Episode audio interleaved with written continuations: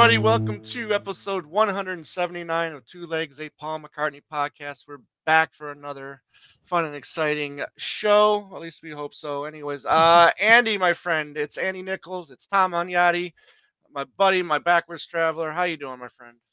Good afternoon, partner. And here we are uh, rolling again. Just this is a, a two of us episode. No, no special guest today. We're just gonna chew the fat and uh, talk more solo Paul and take a deeper dive into the geekiness, you know, world that is Paul, and we kind of scrutinize every little word or interview Yeah. in this in this episode anyway. An Anyways, interview. yeah. But yeah, Yeah. I'm doing well. How are you? I'm not bad, thanks, bro. Um, yeah, it's uh, you know, another Sunday. I guess what football's back in uh, swing of things, huh? It's back, baby. Yeah, it's it's back. And we're recording this on the 28th of August. So by the time of this post, it'll be September, and football will be in the air. Not that that means much for you know the New York Giants. We'll see. Yeah, doesn't really mean much to me anymore these years, but You um, don't. No, you follow days- those sometime. You'll you'll you'll you'll you'll I, watch a I, little I, bit. I'll over the follow years. from time to time, but it's it's it's just like as I'm older, I follow it less and less every year. Um, you know, so it, it you know, for me, it's it's really It, it's not it's not really must see. It's not must see television. No, not it hasn't anymore. been. It hasn't been for. No, long it hasn't time. been. It, it's been probably since about 2010. It's been dwindling. Yeah. So if it's on, but it's on. all right. Yeah. Hey, it happens. It happens. Yeah. It ha- But, that um, happens, but the music never stops, right? The net music never ends, my friend. There you go. But uh, today's show, yeah, it's going to be pretty interesting. We're going to go over the, um, you know, what may be a first in the series, depending on the response of this. But uh, we're going to go over the 1984 Playboy interview. Um, there's been some interesting interviews that he did in the 80s. Uh, what the Vic Garbarini one comes to mind, the the, Chris Salewicz, one comes to mind uh, this one. Uh, before we get into that, there is one little news item here for people that you know the completists out there, and I want to thank Susan Gagney for for bringing this to our attention. But uh, you can now pre-order uh, a two LP of the holiday the holidays rule um set and uh, the reason why i'm bringing that up is because uh it, it contains the paul's uh the christmas song chestnuts roasting on an open fire um song And- on that set so and that's coming out on september 30th And wasn't there's that a- another version? She said it wasn't the same one as the one that's on the single. right right so yeah i'm not 100% sure which which version that is um but uh i mean again i have the single i have the 45 of it so i Yep. don't know if i'll i'll pick up this holidays uh rule set but uh it's a nice uh um red and uh, green splatter that kind of looks like a uh, candy cane Just in time for thing. Crizzy. yeah right and then there's a um you know nice red vinyl for it but uh, yeah just in time for christmas Yeah, you, Uh, you you and I are pretty. I mean, we're we're completists, I would think, to, for the most part. But like Susan puts us to shame, man. Susan is yeah Susan is the completist. Like Tom and I are pretty thorough McCartney fans. We'll get everything. She will literally get everything. So everything so, those but- of you out there, you know, Susan's the Susan's out there. She she ranks number one for that. Thank you. Yeah, so thank you, Susan, for bringing that to our attention. Um, so we're gonna. I don't know how long this is gonna go because there's some really interesting quotes uh, from Paul and Linda in this uh, Playboy. Well, let's let's let's But go ahead. contextualize let's contextualize the 1980s a little bit. Let's set the Mm. stage, right? A little bit, you know, for you know, because it's like you know, on the heel, where is he at? Like you know, obviously John's been gone for a while now. And this interview that we're talking about today was conducted by Joan Goodman, and it was published in Playboy in December of '84. Right. So you know. For whatever reason, as Tom mentioned, you know, there's certain times there in the 80s where Paul is feeling very frank about when he's speaking. Garbarini on the McCartney interview, this interview that we're going to talk about today, and Salewicz. Um, and for whatever reason, they were in the 80s, eh, you know, he kind of let his guard down, you know, to kind of convey emotions that 40 years on now, almost, he will never reveal. He'll never, he'll never, he'll never be this honest again. You, right. you agree, those right? days are over with. Those Right. days are over with. So, but you got to remember, you know, John's gone. This interview, especially, you know, as we're gonna get, we're gonna get to it. Wings was a little bit of a sore, kind of sore subject for Paul and Linda because they had dissolved. Kind of him and Denny Laine had some issues, and Yeah. Denny apparently penned some kind of tabloidy type stuff Yep. that didn't really go well. So, as we'll get to it, and Tom will go through the, you know, we'll go through the interview. it's it's sad to see them kind of distance, you know, diss wings a little bit, but not really. I mean, Paul talks about like how, and we'll get to it, but you know, it's just interesting to look back on what what was really and the, the interview where Joan Goodman, you know, Broad Street's the movie. That's what's coming out, and ninety percent of the interview is all about the Beatles and Lennon.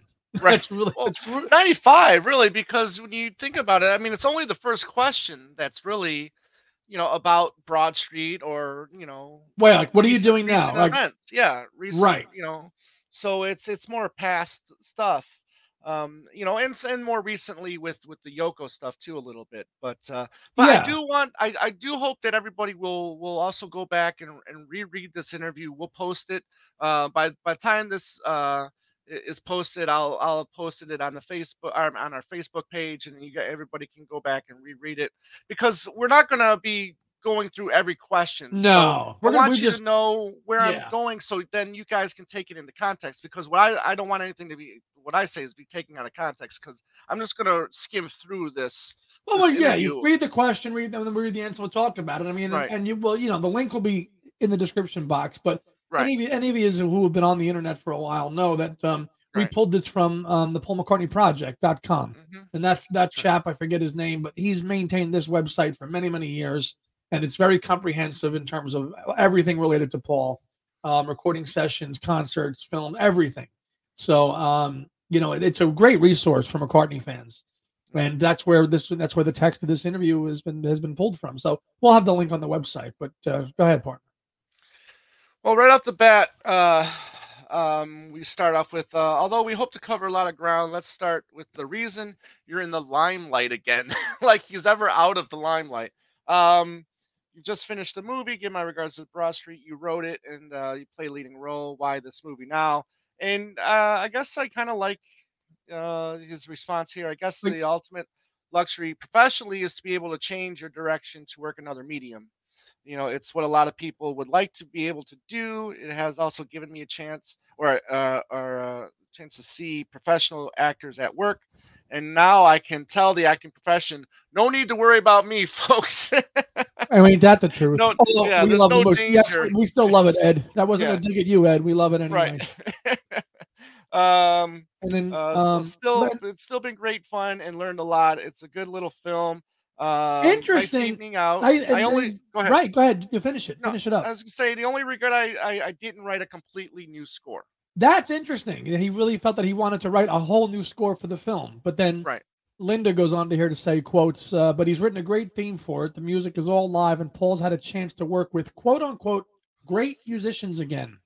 He started to come home happy again, fulfilled. Paul's a perfectionist. He hasn't been happy, and he hasn't had a chance to work with the best since the old days. Very telling statement. And Linda's pretty frank in this interview as well as Paul Yes. is, as we'll get to this. Um, so yeah, he hasn't been happy. So obviously, Wings breaking up, Japan, John, you know, those that that's like a trifecta of a lot of crap. So, you know, it's easy to kind of poo-poo the late 70s and Wings, but I mean, come on, like Yeah, but listen, Denny, don't tell me Denny Seiwell is a bad musician.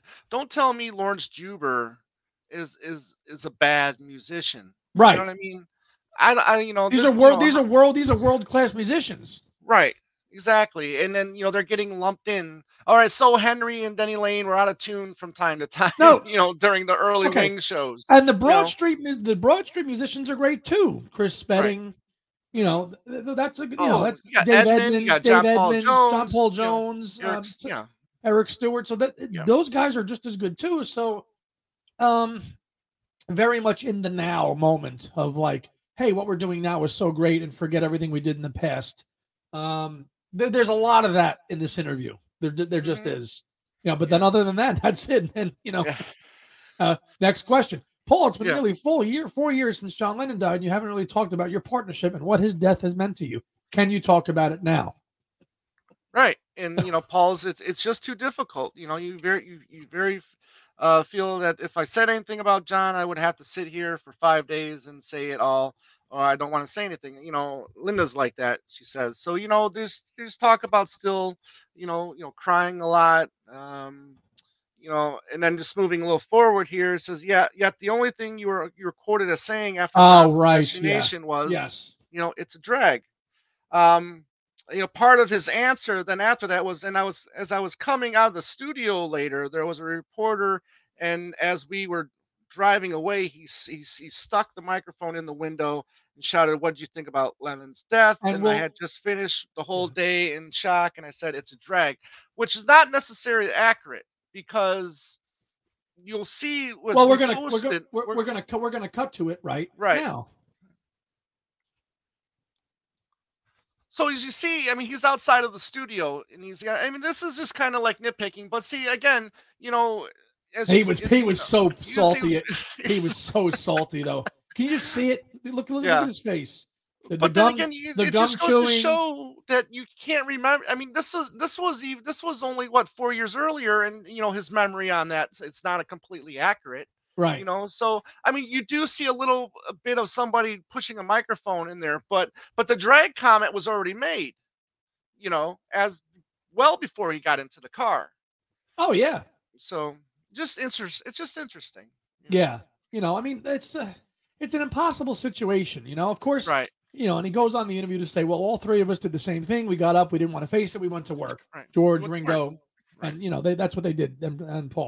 up. We didn't want to face it. We went to work. Right. George, Went to Ringo, work. Right. and you know, they, that's what they did. And, and Paul, they all went to work. So of course, you know, he's coming out. You know, and uh, it's very telling. You know, to see that interview clip, just watch it and just see him how flippant he is. And you know, it's um, I I wouldn't expect anything. I mean, it was you know, you know, um. And then the, the one guy is like, well, well, you know, but why did you come in? And he's like, well, I didn't feel like it. I didn't feel like it. So Right. you very rarely see him like that. But I mean, could you blame him? I mean, come on. Yeah, I hear you. Uh, moving up a little bit, uh, do you remember your last conversation with John? He says, Yes, that's a nice thing, a consoling factor for me because I do feel it was a sad that we never actually sat down and straightened out our differences out. So, I mean, they, so yeah, they're they're more friendly, they're getting along, they're talking, but they still had differences. Sure, You know, sure. Um, and then flashing back to then the interview asks him, you know, as a characteristics of you to show a little emotion on the outside, keep it all internalized. Then he goes back to talking about when his mom died and uh, mhm, how John's mom dying and Paul's mom dying kind of brought them kind of brought them together as a songwriting team, uh, and talks a little bit about that as well. Uh, and then and then uh, she asks, then uh, she goes, "That's when all the name, the feuding and name calling again. When did it? When started it? Did you feel Right. hurt by John?" Yeah. Hmm. Uh, yeah, you couldn't think of it as hurt. It was more of a like old army buddies, you know. Because here you go, you got the old, you know, the wedding bells are breaking up that, ba- you know. He he likes he he's done that a million times. Mhm. Um, you know, and then the next question, but you didn't understand it at the time. Uh, no, at the time we tried to understand, but we should happen. Oh wait, but what should happen was it was uh, if we were the least bit bitchy that we would be very hurtful. And then in this wild thing, there was, and then I was looking at my second solo ram the other day, and I remember there was uh, tiny references. one so tiny, one tiny little. Well, and then he goes back two. You took your lucky break and broke it in two, but then you know Linda, same same, song, song. They got the message. they got the message. but then Paul says, "But I think they took it further, uh, probably referring to um, How do you sleep? Sleep, yeah, Well, I like the answer here. He goes, "That was the next. That was the kind of thing that would happen. They'd take out one small dig out of proportion, then come back at us, you know, two hundred percent. You know, you know, over the top. But that's that was Lennon. That, that was Lennon. Right. You know, Uh, was the way you two went at each other good for music? yeah, this was one of the best things about Lennon and McCartney, the competitive element uh, within the team. It was great, but hard to live with. It was hard to live with. Probably one of the reasons why teams almost have have the burnout. Uh, and of course, in finding a strong woman like Yoko, John changed. yeah, So again, you know, just more interesting comments. You know, a little bit more. Um, you know, like you said, he, he was being a little bit more honest. I think a little more upfront. Like he, uh, you know, maybe in the '70s wasn't really.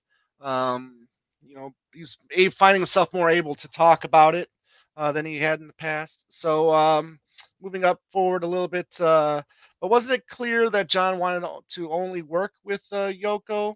Linda. Um, oh, Linda Linda, goes- Linda. Linda answers the question. yeah, she goes, yeah, because I think Linda by this time Paul is out uh, taking a phone call, Okay, and then so he uh, the interviewer continues to talk to uh, Linda. Linda, uh, and her response was, "No, uh, I know that Paul was desperate to write with John again, and I know John was desperate to write. Desperate people thought, well, he's taking care of Sean, he's a house husband and all that, but he wasn't happy. He could he couldn't write and it drove him crazy. And Paul could have helped him easily.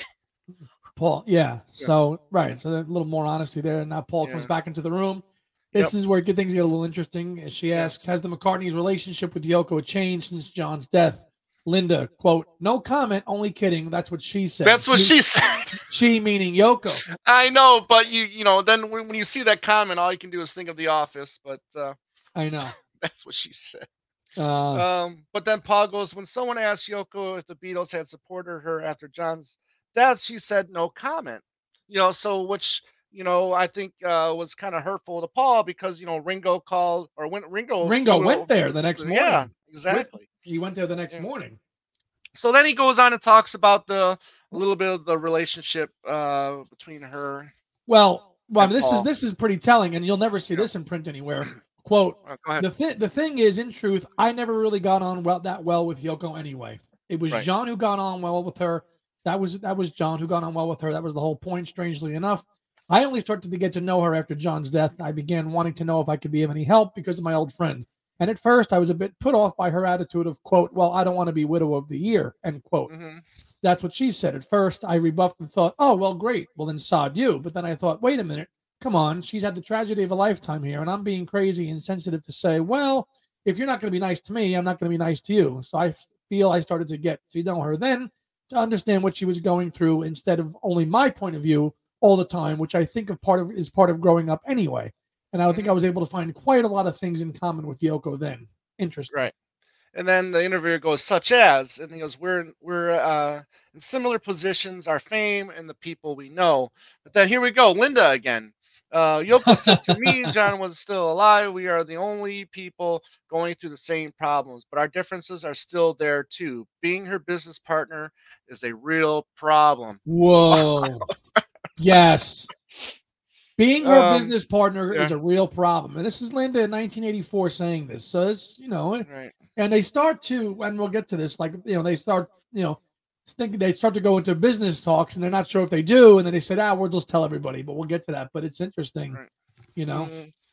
Yeah. Um, you know, how much did John Praise uh, mean to you when he was alive? And then he gets into talking about Oh, the, you know, yeah. here, there, and everywhere, what she did uh, talk about before. Um, you know, there's a few other things in here that uh, John Well- said uh, that he said John praised them for. But go ahead. um it's interesting and you know if anybody ever wants to know like who even after his death okay here it is in print okay well and we can go find it but yeah quote i definitely did look up to john we all looked up to john he was older and he was very much the leader hmm that's coming from paul mccartney so you know that's he's even post-mortem he's saying john was the leader so Yeah.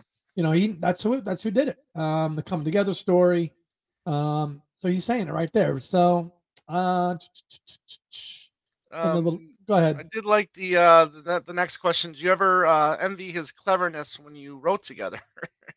he goes, not no, not not really. Uh, just his repertoire. I uh, you know, but uh, Oh, and um, then and then Linda kind of chimes in with like, you Yeah. know, well, Linda quotes here says, "Well, it's the critics who say John was the biting tongue, Paul was sentimental. John was biting, but he was also sentimental." So, and uh, that's very true, you know, in terms of what they could write. You know, Paul could write Helter Skelter, and John could write Good Night. Right. And Linda and Linda says that. Um, Yep. and yeah, she goes, "It's funny." Quote: I've often thought about how you got your two images. You're sort of the soft, the cute, soft one, and John was supposedly hard. But in truth, you could write Helter Skelter, and he could write Good Night, and the songs on Abbey Road. And Paul says Right. yes.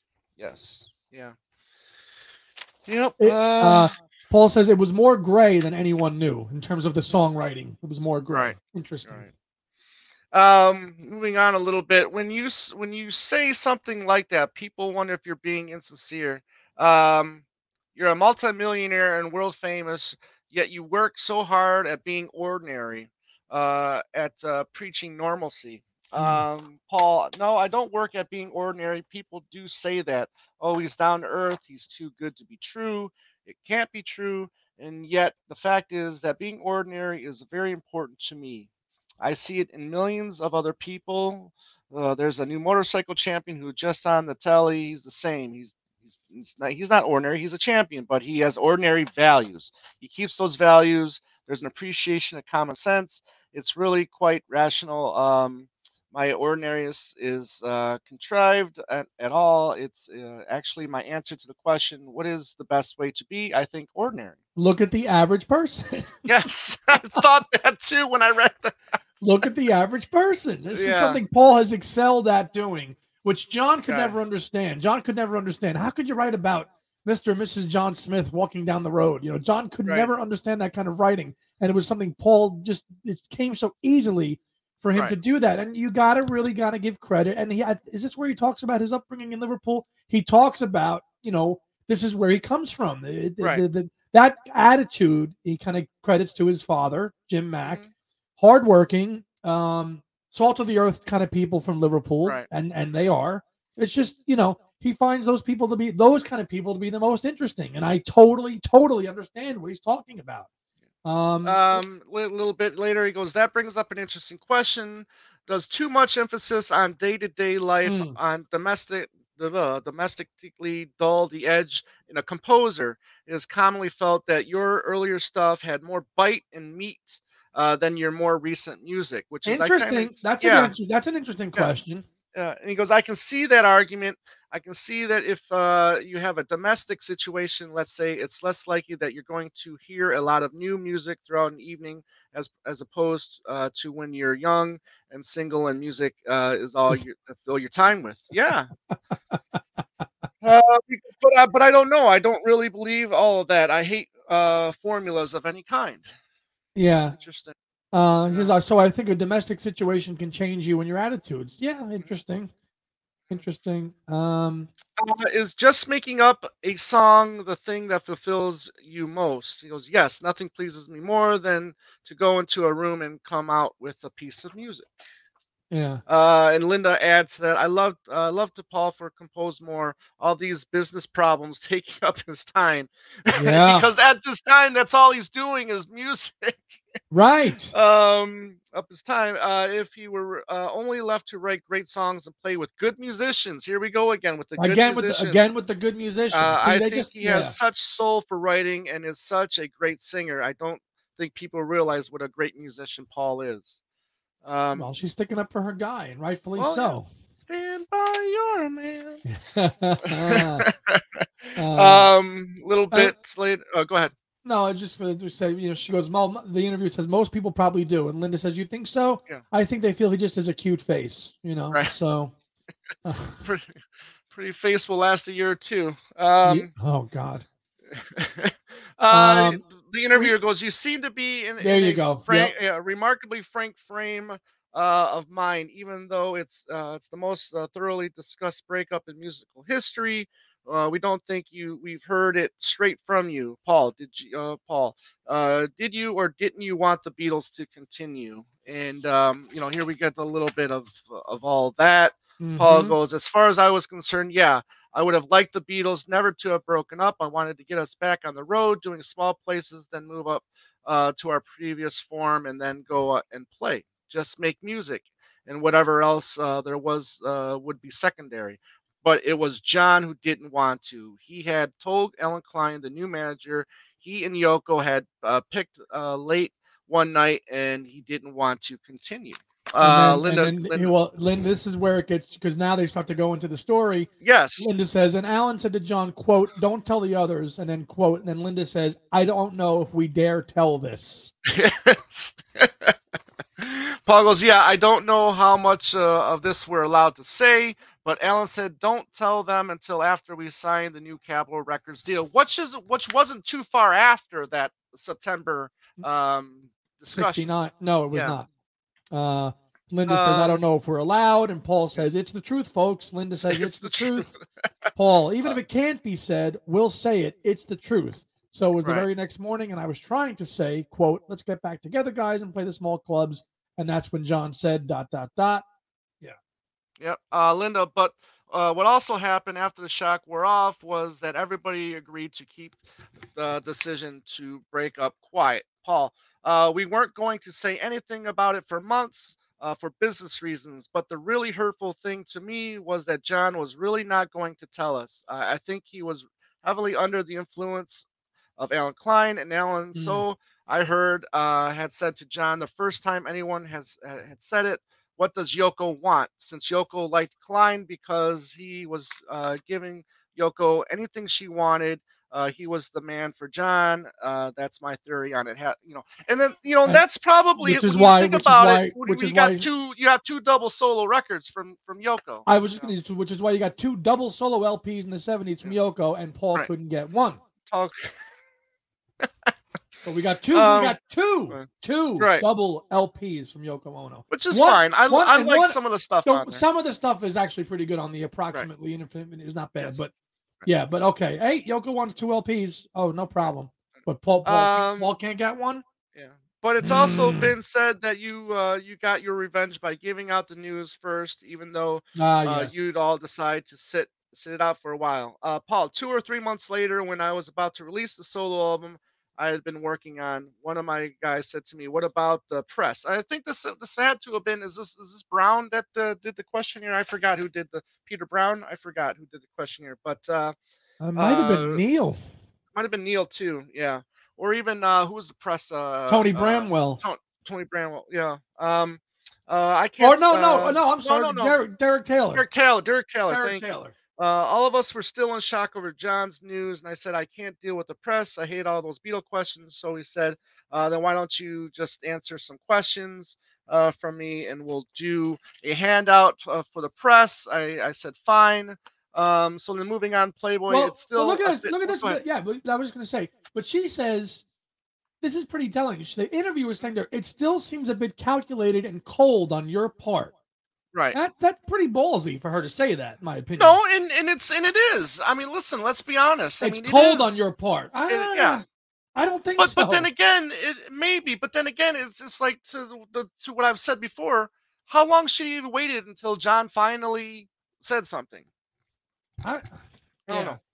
You know, um, it seems yeah, but uh, it was going to be an insert in the album, but when uh, it was printed as news, uh, it looked very cold. Yes, so he admits it, even crazy, uh, because it was just me answering a questionnaire, a bit weird. And yes, John and he was- was hurt capitalized on that. it. He capitalized on the PR, and his, and his album Yeah. did well. And Yeah. John said as much. It's like he goes, he goes, I wish I did it because I could have used it to sell my album. Exactly, exactly. uh, Linda goes on. Let me just say that John had made it clear that he wanted to be the one to announce the split, since Yeah. it was his idea. So there you go. Even Linda knew this. I mean, I think she was Well, also involved in a lot of Oh, interviews. she you was, know, she was, she was, was right at the forefront of Yeah. it all at this time. Yeah.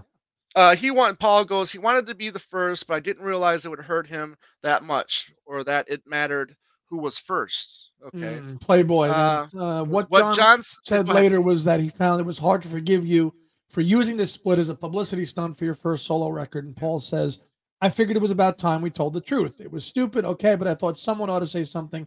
I don't like to keep lying to people. It was a conscience thing with me. Linda, it's madness when you think of it. Who got to tell first? Yeah, but when you're Right. in the hugeness of the Beatles, it's not Right. madness because it's, it's just it's the Beatles. Right. um, here we go. Uh, moving forward, uh, what do you think of the Wings material? Looking back on it, uh, is it music you're proud of? Mm. Uh, Paul, I used to think that all my Wings stuff was second rate. Interesting. Uh, second rate stuff, but I began to meet younger kids, uh, not kids from uh, my Beatle generation, who would seriously say, "No, wait a minute."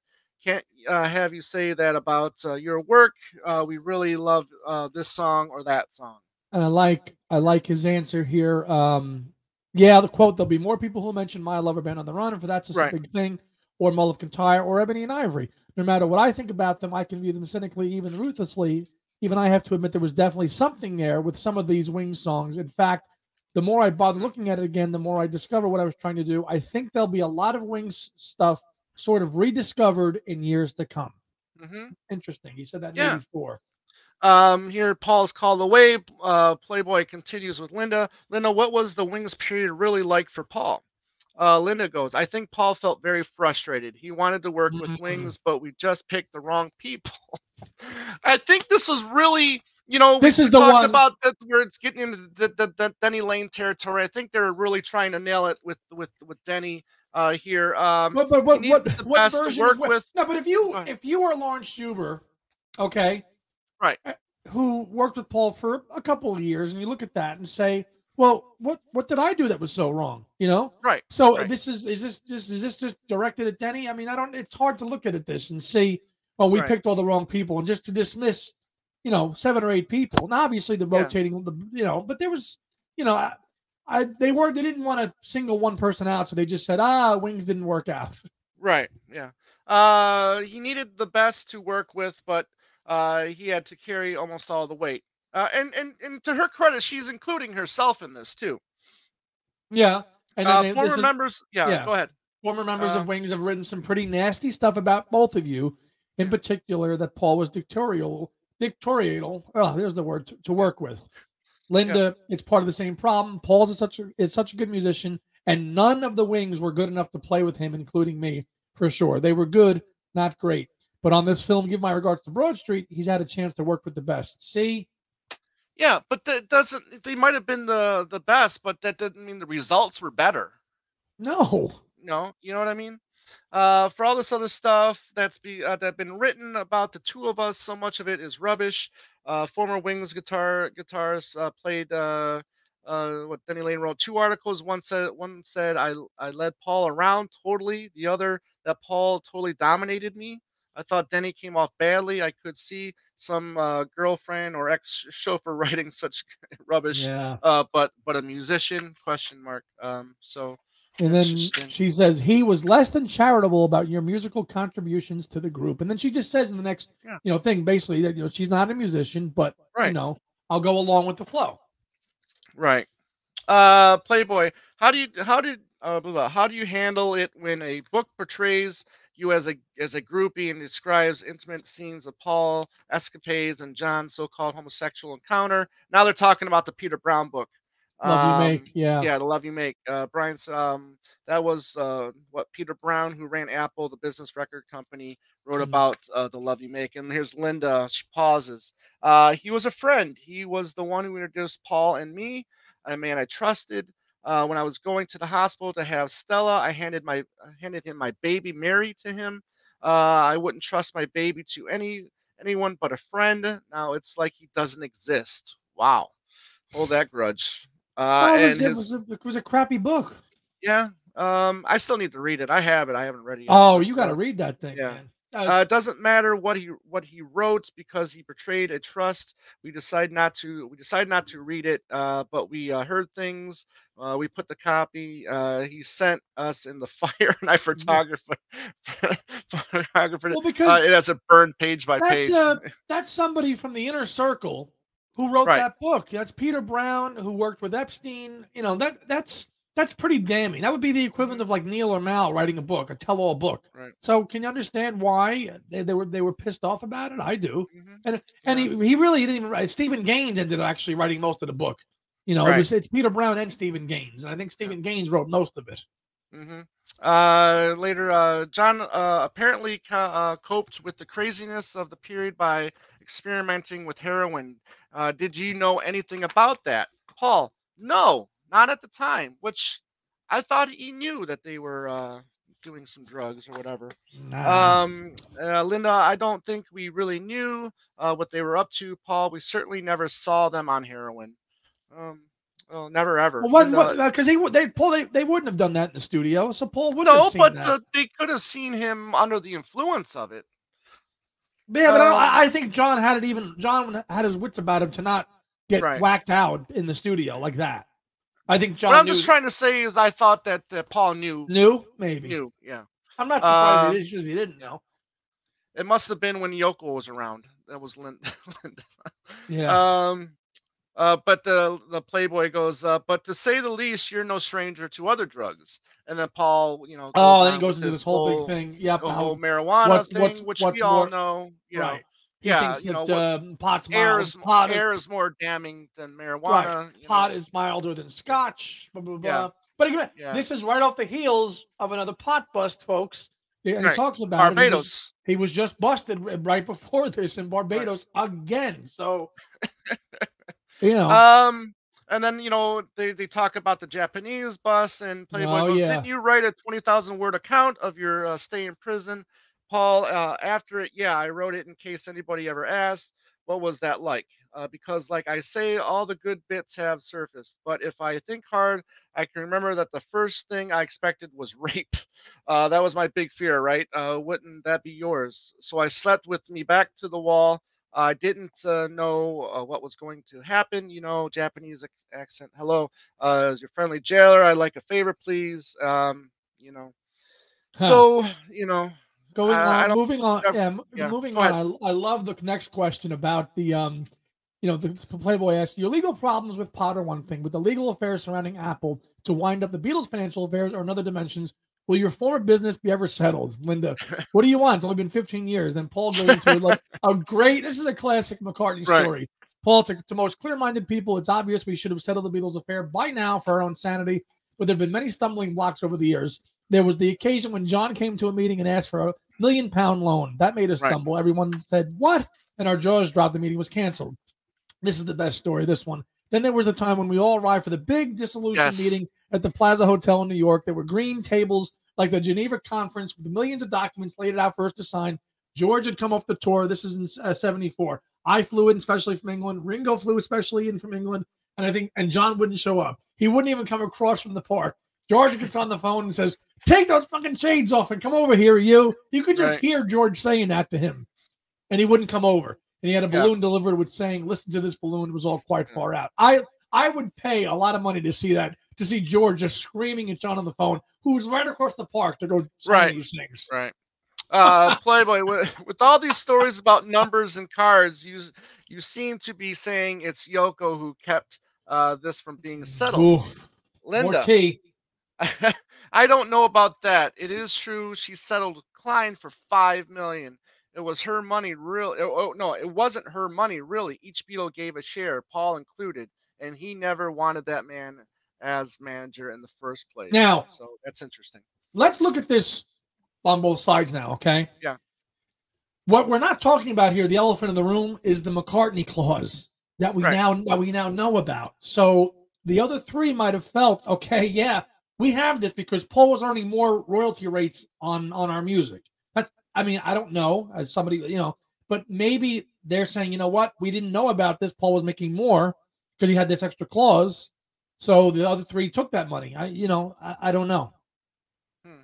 It's interesting because that right. also had that happened in 83. That very infamous meeting at the Dorchester Hotel happens in 83. So things are very frosty still with Apple at this point. Of course, the Rock and Roll Hall of Fame thing is a couple years later and he doesn't show. So things are really icy still because of uh, mm-hmm. you know after that. So um, um fortunately you for fortunately for you most of your income comes not from Apple but actually from your music publishing company, right? Yeah. Um and we'll get to, uh, yeah, and then he t- goes on and talks about you know all the investments that uh, or the publishing that he got onto thanks to his father-in-law Lee. Lee and um, his yeah. recently passed uh, brother-in-law John Eastman, who just yeah, passed away yeah. a few weeks ago. And that, right. the Eastmans, you know, his, his father-in-law and brother-in-law are the ones that really kind of got him into the music publishing stuff and right. and and how to and really I mean that's was really what most of his income was his right. own music and publishing until the Beatles stuff was sorted out.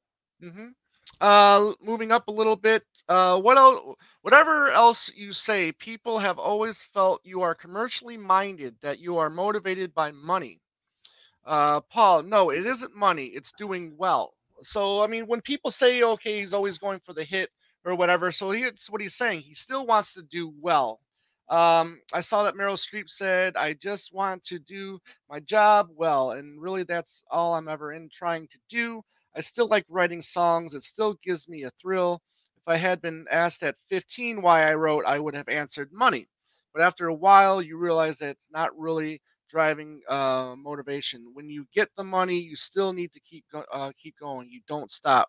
Uh, there has to be something else. I think it's the freedom to do what you want and to live your uh, to live your dreams. So yes. Them talking about you know what keeps them going, uh, and, and it's to do well. I mean, yeah, I can. You know, I when when when he gets the you know the Egypt or the um uh, McCartney 3 comes out and you get all these versions, you know, he still wants to do well. He still wants to sell records when it comes down to it. Of course. I can understand that. I can understand it. Um, so uh, so you took things from other groups. You heard what other pop groups were doing. Oh yeah, we were the biggest knickers in town. Played Yes. extraordinaires. yes. um, so this is the part where he starts talking about a few songs. Right. Uh, the- she asks him, and he just yeah. says, you know, I'll just give you off the top of my head where these come from, and you know, she goes through a litany of probably about I don't know twenty or so Beatles songs, and Right. um, and just kind of gives Um, off one answers on a couple of them. Yeah. Right. Uh, the one I highlighted here was uh, she uh, says, "And I love her." Was written for uh, was was that written for anybody? And he goes, "It's just a love song. No, it wasn't for anyone." Having the title start uh, in mid sentence, I thought that was clever. Well, Perry, well, Perry Como uh, did, and I love her many years later. Tried to nick the idea. I like that. It was a nice tune. That one, I still like it. So it's funny because then when you read the lyrics book, you go in and I love her, and he's talking about you know, there's multiple pictures of Jane in that Yep. for that song, and then you know, in there he says, "Yeah, it was for Jane," which you know, it's just weird. You know, why can't you? You know, you're with Linda for all this time now, for almost 25 years. Well, Well, 25 at years. this no, at this you know. point, at this point, only about fifteen. Yeah, thank you, 15 years, but still, that should make you secure enough to be able just to say, "Yeah, it was about Jane." So what? Yeah. I like the I like You know- the, his answer when she asked him about she's leaving home. He says, "I wrote that my kind of ballad from that period." He says that his daughter likes it, and Right. one of his other daughter likes it and still works, and that he remembers George Martin was ang- uh, offended that he used another arranger. He was busy, and I was itching to get Right. on with it. I was inspired. I think George had a lot of difficulty forgiving me for that. It hurt him. I didn't mean to. Right.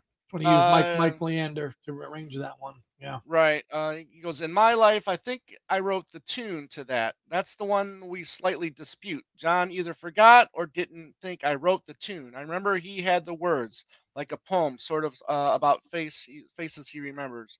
Uh, I recall going off for a half an hour and sitting with the mellotron. Uh, he had written the tune, which was uh, which was a miracles inspired. As I Mm. remember, in fact, a lot of stuff was then. Um, you know, so uh let's see here. Give me a second. Oh, what? Uh, Um, go ahead. Well, so we, they, they she wraps up the Beatle questions, and then she kind of brings it around to. Um, he ends up talking about one of his more recent songs at the time. Um, she asks, for instance, earlier you said you really missed those three sounding boards, John, Ringo, and George. Mhm. Whom who can you use today as sounding boards? And he goes, my kids. I'll play Yeah. some new tune on the piano. If it's real good, I'll notice the kids will pick up on it and start humming it. I remember when I wrote "So Bad," the lyric was "Girl, I love you, girl, I love you so bad," which I sang for my little girls, and they sang it back. But then my little boy James, who was six, looked at us and saying, I began saying the lyric as "Boy, I love you, boy, I love you." I didn't want to leave my boy out of a song, which was nice. Right. Yeah, I get that, but you know, your I mean, your kids are are known for being honest, right? They're gonna tell you, but it's not John and George honest. You know what I mean? Yeah, but I mean, you they, can't they, take they could- that seriously. no, they're, they're your children. They're not. They're not your. They're not your musical equals who are going to tell you, you know, sod that. It's crap. Right. um, part of part of towards the end here. So, do you take Michael Jackson seriously as a songwriter? He goes, "No, I no, don't. I don't. No, I don't particularly admire him as a writer uh, because he hasn't done much. I admire Stevie more. Um, so yeah, um, Steven and Stephen Sondheim. I'm, yeah, Sinai, right? Yeah. Interesting. So yeah, so yeah, again, a lot of interesting, you know, bits throughout this uh, interview. Um, you know, you can take it any way you want.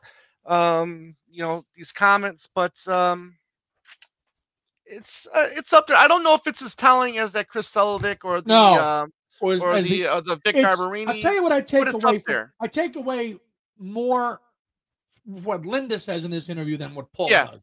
Yeah, I'll agree with you there. Linda's Linda's frankness and honesty in this one, because we don't really ever hear. I mean, obviously, we always hear Paul interviewed. To hear Linda Right. be so open and frank about the business problems, the relationship between John and Paul, right. You know, because she's not on record and documented like like Paul is talking about this a hundred Right. times. So to have Linda be pretty open and honest about it is was pretty interesting for 1988 for 84 because she didn't do it that much. No, but it, this is that's, that's the funny thing though, because then when you go, you you read this and then you go and you watch that Get Back documentary, and when Paul leaves, and then Linda's a little free to say what she wants, she's very vocal. Yes, You know, so you you you you know when it goes on, you watch it, it comes in perspective a little bit more. and then he Uh, tells and her she's not afraid to speak her mind.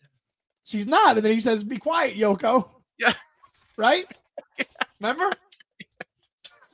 So, so you know, It- really interesting stuff uh, in this interview. I mean, there's more in there, but again, we didn't want to spend two hours. no, You know, we, we just skimmed across the the the, the, the Yeah. juicy bits. Hmm Um, so you know, let us know. Uh, reread it. Let us know your thoughts on it. What what you think. Uh, you know, Paul's state of mind at the time. Um, you know, and uh, do you think this is a worthy interview? Um, Why, and all what- that. and why do you think? Why do you think Paul now, say close to forty years later, right. um, and maybe just, just is his age? You know, obviously he's so he's going to be so politically correct in his answers now. He's not going to tiptoe like he did forty years ago. Why? Why do you think now at eighty? Why? You know, some people when they age, they say, "Screw it! I don't, I'm just going to say anything. I'm eighty. It doesn't matter anymore." But not Paul. Paul's still ever so guarded now, ever the consummate professional. Doesn't let his guard down. Is you know, so here he has. Why? Why has that happened? I'd be Right. interested to hear what people say. Yeah, and then going over the song bits too, when when they're talking about you know you know individual songs, um, you know he doesn't go in depth like he's doing now. You know, oh, like I did this, I did this. Oh yeah, uh, you know, you know what I mean. Uh, a like little bit, a little bit. it- you know, but, very it's- it's it, it actually it's very reminiscent of the Lennon interview, mhm, um, where yeah, they just asked toward one of his last interviews, I think with David Sheff, where they just he just Right. throws titles out him and John just spits out you know Right. one one like rapid fire answers, very similar. But he's not trying to show off. uh, Like, no, I really did. That. I mean, he does talk a little bit about you know what he did in a day in a life. Right? It's not it's not many know, years. It's not many life, years. It's not many years. It's not from many now. years from now. No, absolutely. or the lyrics book. You know, for sure.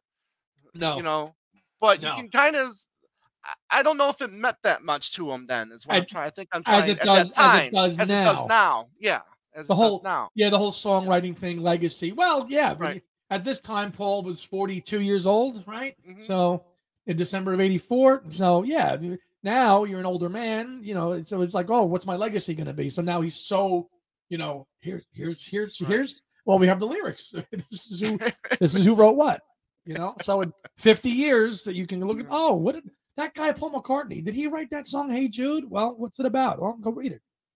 yeah yeah so let us know your thoughts on the interview uh and we'll uh we'll you know if we'll have a discussion with that or something in the comment section so again thanks everybody for for listening andy what's uh what's going on in your world my friend Oh, quiet on the Western Front, my friend. Stay tuned. stay tuned Stay tuned. Stay tuned. Yeah, and thank you everybody that's been tuning in to uh, Talk More Talk.